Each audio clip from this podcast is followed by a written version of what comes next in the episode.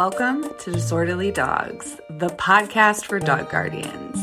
If you find yourself in precarious predicaments with your dog, this podcast is for you. I'm a certified professional dog trainer and I take my 10 years of training experience and I share easy to implement dog training advice with an emphasis on kindness and compassion. Welcome. I'm so excited to share more. Reactive Redefined and the group coaching program will reopen for enrollment on Monday, August 1st. If you could use more immediate support for your reactive dog, be sure to join the free mini course over on our website, a agoodfeelingdogtraining.com. You can also invest in the self guided version of Reactive Redefined and gain access to our comprehensive course content to get the ball rolling before we can support you one on one. Hello, everyone. Welcome back to another episode of Disorderly Dogs, the podcast. I have an extraordinary dog guardian with me today, and she's going to share her experience inside of Reactive Redefined. Okay, so Cameron, will you introduce? I know you have a lot of dogs, but we're talking about one in particular tonight. Will you introduce him to everyone listening? Yeah, Pumbaa is my one year old reactive German Shepherd. Oh my God. And he He's is- mainly reactive to people.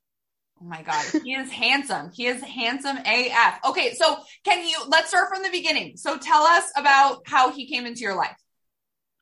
Um, well, I kind of wanted to uh, adopt a German Shepherd and I just went on Craigslist to be honest. Um, and I found him and I went to pick him up. That's really his story. Oh Pretty lame. Was he a tiny baby when you got him? Yeah, I mean, he was eight weeks old, so Okay. he was little. Okay. And then were his parents on site?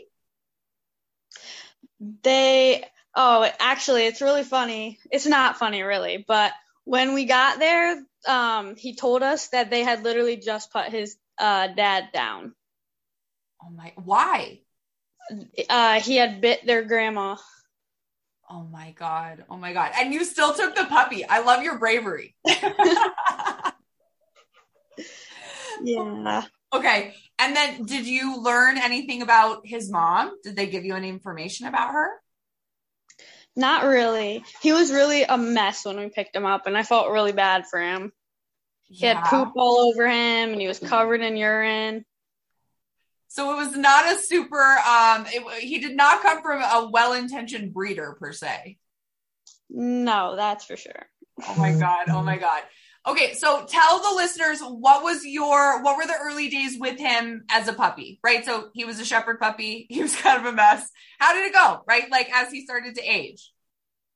Um, well, to be honest, when I first pick, picked him up, you could already tell he was going to be reactive. I didn't put too much thought into it, uh, cause I've just never had a reactive dog before, but he was barking and running away from us when we picked him up. So, So you saw it from day one. There were no, um, there was no magic uh, thinking. You knew that you were probably in for the long haul with him.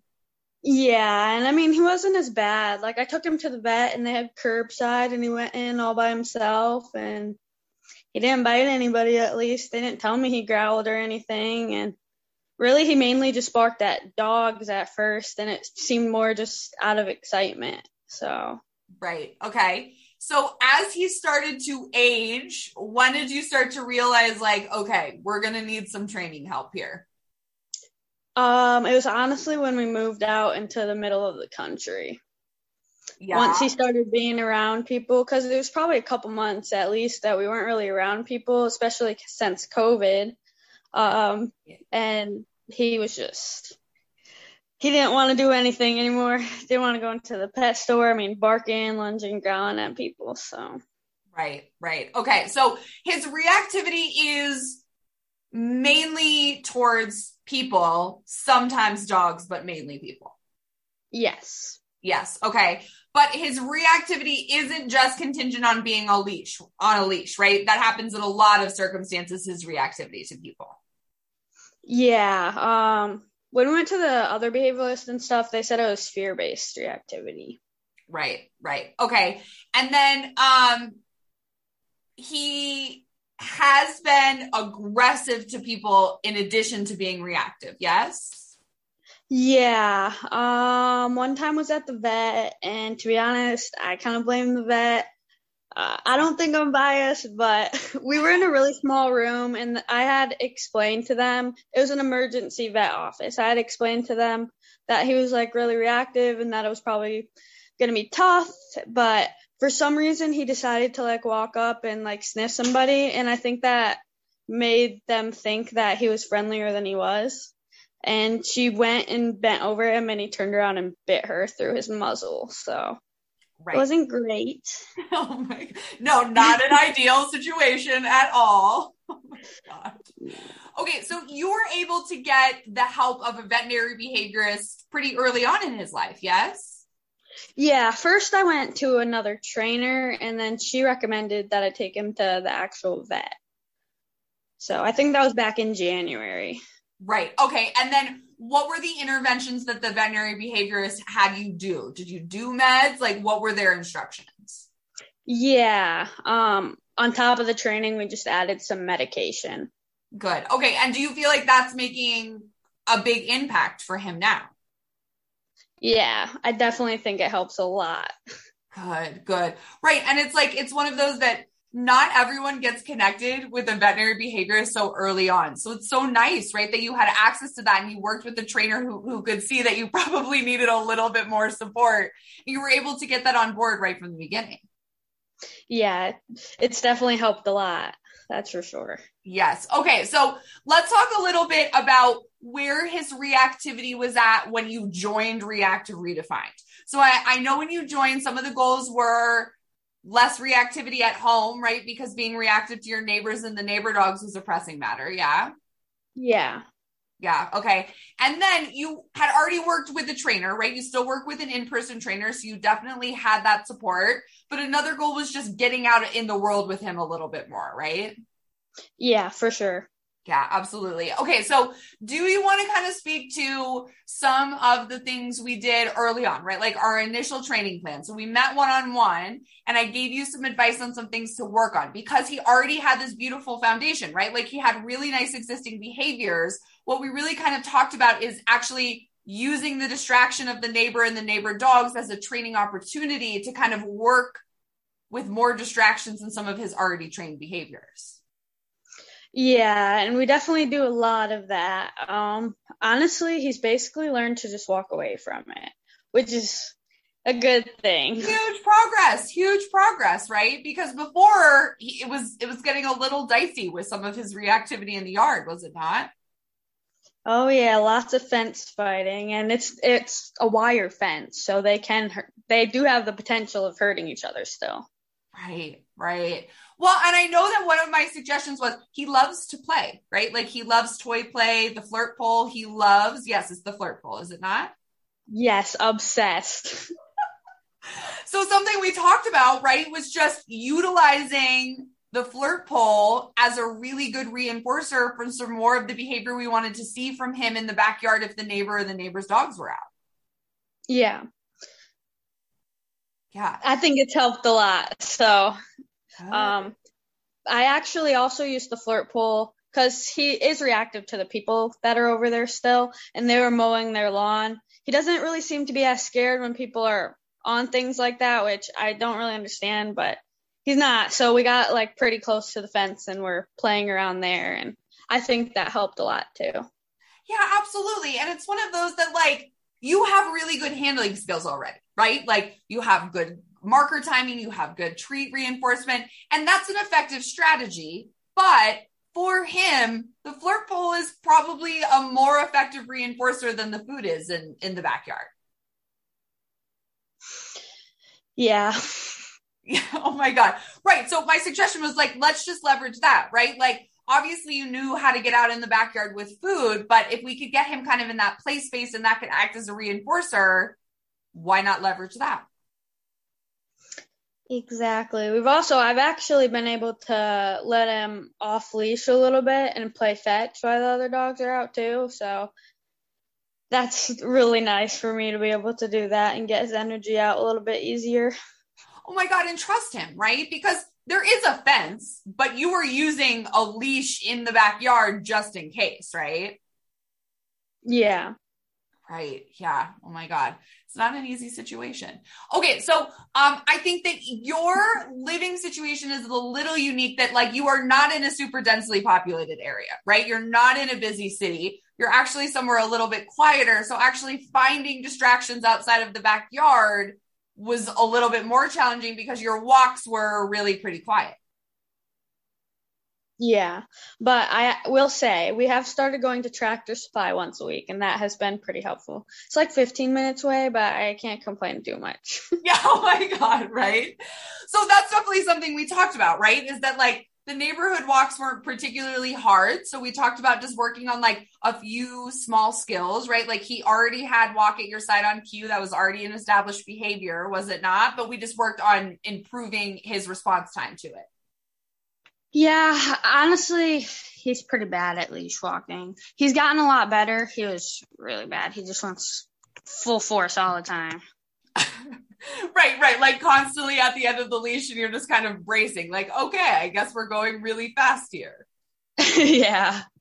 Well, okay. And then some of the pulling and stuff like that, do you feel like it was a little bit of overwhelm for him that he was just kind of overwhelmed? So he was just constantly at the end of the leash? Like, what do you think was some of the like fuel for the pulling? Yeah, I think part of it's that. I mean, you can really notice he's obsessed with my car. And when I was training, like at Tractor Supply, especially when my trainer was actually there, he would pull a lot harder once he got closer to the car, too. So I don't know if that, do you yeah. know what I'm trying to say? Like, I yeah. just feel like definitely part of it is a little bit stressed for him. Yeah, right. Like just overwhelmed. Okay. And you know, something we talked about was doing a little bit more like um kind of slowing down the pace of getting outside. Right. So asking him to wait at the door, he does. We're reinforcing for that. Then we're going outside and kind of slowing down the pace so that he wasn't so overwhelmed and kind of stayed in that pulling state. Yeah. That's definitely something that I've really been trying to focus on around the car too, because he always wants to get in there. Lots of car feelings. Lots of car feelings. Oh my God. Okay. But you had a pretty significant win recently where getting out and walking, he's actually like slowing down and like sniffing and like not terribly pulling on the leash. Yeah, it's really exciting. And I've actually noticed at Tractor Supply, it's a lot, at least a lot easier to redirect his attention. And then he's a lot more willing to just want to come back and play and walk the other direction. So yeah, absolutely. And I feel like with all the support that you have, right, with like the meds and then your in person trainer, I feel like his ability to recover is definitely improving as well. A lot.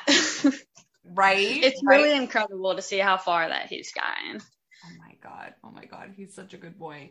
Okay, so um do you want to tell the listeners a little bit more about because you have a lot of support, right? Like you worked with the veterinary behaviors, you worked with an in-person trainer. Do you want to speak just a little bit more to like some of the things that maybe accented that inside of reactive redefined? Um, well, first off, I will say this. Honestly, you have been the one person who's like, oh, he can do it my I feel like everybody else has been like, yeah, be careful. Like you need to watch him. I don't know if you should push him that much. But you're like, no, he's not even two yet. And I don't know, it just gave me a lot of confidence. And I feel like that has been the biggest part. Um, so that's that, but I don't know. yeah, right. Well, and you know, it's one of those that like you already had so many things in motion, right? Like He's muzzle trained. You've been using the muzzle when it's appropriate. He has meds on board. And I'm an optimist. I'm always an optimist, right? And like, yes, we know that we you have to be cautious, right? Like I don't think you're ever unnecessarily putting him in situations that could potentially be dangerous. But yeah, you have extraordinary handling skills, right? And it's one of those things that like as you started uploading training videos, I was like, yeah, like you and Pumbaa work really well as a team and it shows, right? And I think that that was a big motivation for me to be like, mm, okay, like I don't think you could just like never take him anywhere though, right? Like I do think he can have a broader world with the safety net if we need it. Yeah, I'm actually taking him on vacation with me too. Going to a cabin, so I'm hopeful that he'll do well. Oh my god, that'll be so nice. Okay, and then what about the the course content, all the videos that you got access to? I know you already had a lot of training under your belt, but do you feel like the course content that you had access to kind of helped accent that and give you a little like some t- like tips and tricks that maybe you hadn't heard from anyone else yet? Yes, for sure. Um we also did focus like on some other things like it wasn't just about his reactivity. We did like parkour and stuff like that. So there's definitely some stuff that you put on there that my trainer didn't necessarily tell me. Um i liked the the one where you sit down and they lay down. It seems like so simple but it really does help if he's just like calm and content and knows what he needs to be doing so that's really helpful. And I really think that helped at our last vet appointment too. I mean, we were in a pretty small room and he just came and laid next to me and was pretty much chill the whole time with two other people in the room. So Oh my God, which is amazing, right? And I think, you know, for everyone listening, if you have done a lot of training, right? Like you've worked with people in person, maybe you worked with a veterinary behaviorist, I think that something unique we can offer is that we've seen the whole gamut of reactivity, sometimes aggressive, right? Like we know all of it, but we can meet you exactly where you're at and help tweak and help kind of ignite like pushing and adding new behaviors in that maybe he didn't know before, right? Because the settle exercise that you're talking about is it's so simple and it's really putting together pieces that he already knows, but it's kind of giving it a new framework that you can translate to other environments. Yeah. I also um really like the leash walking one. Um like I said, Pumbaa always has pulled really hard and it can be like a little bit stressful because then it's like, okay, I can't read all your warnings, so I don't really know if you're gonna react all the time. He's already pulling, so is he gonna pull me down or whatnot? So him being able to walk loosely has just helped with our confidence. So well, I think it's helping him too. So yeah, absolutely. And I think too, like you having the recourse that like you can ask him to come near your side while you both kind of evaluate what's going to happen before it's too late and he's at the end of the leash reacting and you're like hanging on and trying to stay on your feet, right? Like it is that he's a big boy, right? Like that's not an easy thing to hold on to if he's really spilling over threshold. Yeah, he's almost a hundred pounds. So he, in his pictures, he looks a lot smaller than he is. I know, right? Like the pictures don't do it justice for like what a big dog he actually is. Yeah, it's a little scary.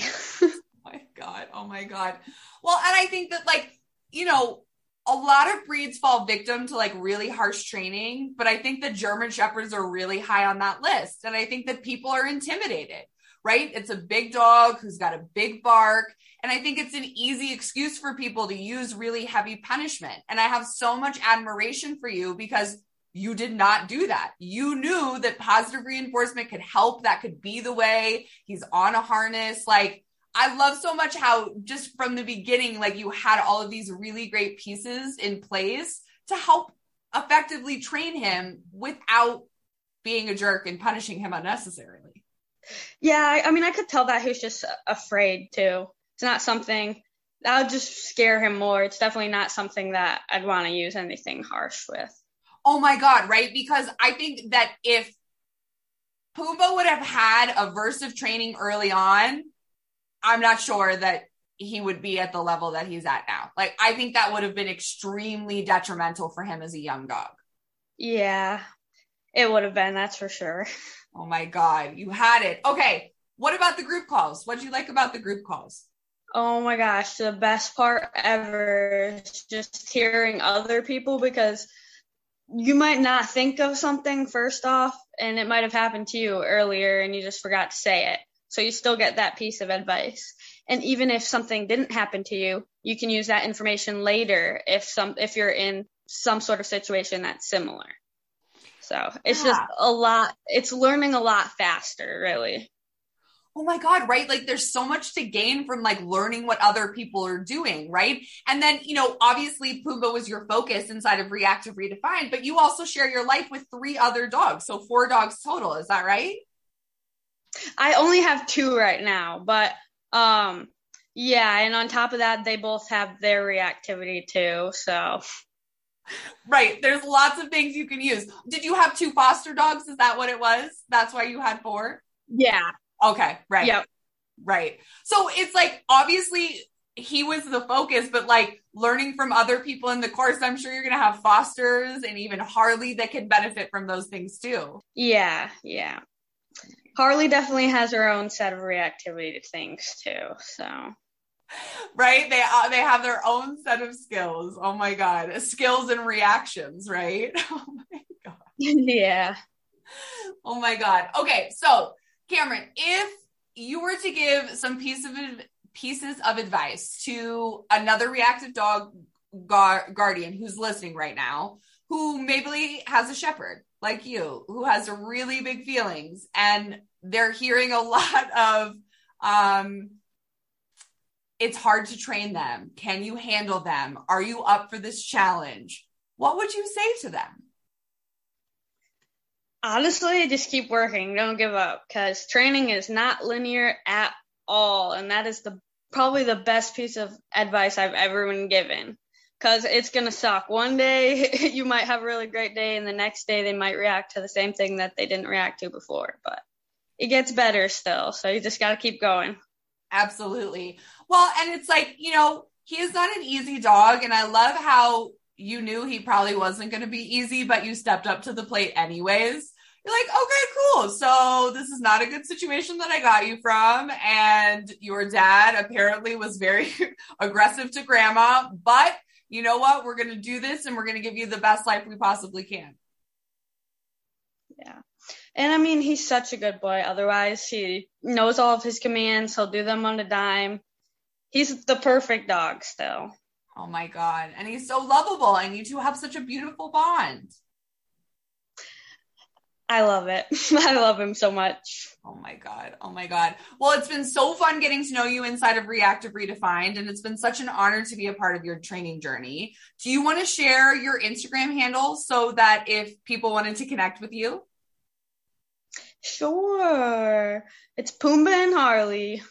Oh my God. Pumbaa and Harley. Okay. So we will make sure to include that yes, we'll be sure to include that in the show notes so people can find you and people can see his big, handsome face on the Instagrams. Well, thank you. Listen, we've all been there. You take your dog on an adventure and it is not carefree and fun like you hoped it would be. We love adventuring with our dogs, but we know there is so much more to it than going places and taking the good pictures. So if you have an adventure dog and you're struggling with some of their training, our comprehensive course content can give you all of the information you need to make huge strides in your adventure dog training. Whether your adventures include hiking, camping, stand-up paddleboarding, we have content just for you. In addition to our comprehensive course content, we host monthly group Q&As so that you can get answers to your training questions from experts like Steph and myself. So, if you are an adventure dog and training has not been going like you hoped, check out Adventure Dog Academy that opens for enrollment on July 1st. Thanks for tuning in. I hope you enjoyed the show. If you need help with your dog's behavior, you can learn more about our training services at agoodfeelingdogtraining.com. We post training inspiration and training tips almost daily over on the Instagram at a good feeling underscore NCO. If you like this podcast, we would be so grateful if you could share it with a friend or family member who could benefit from all of the information. Um, it's been a total delight. We love this podcast so much. And thank you so much for listening to Disorderly Dogs.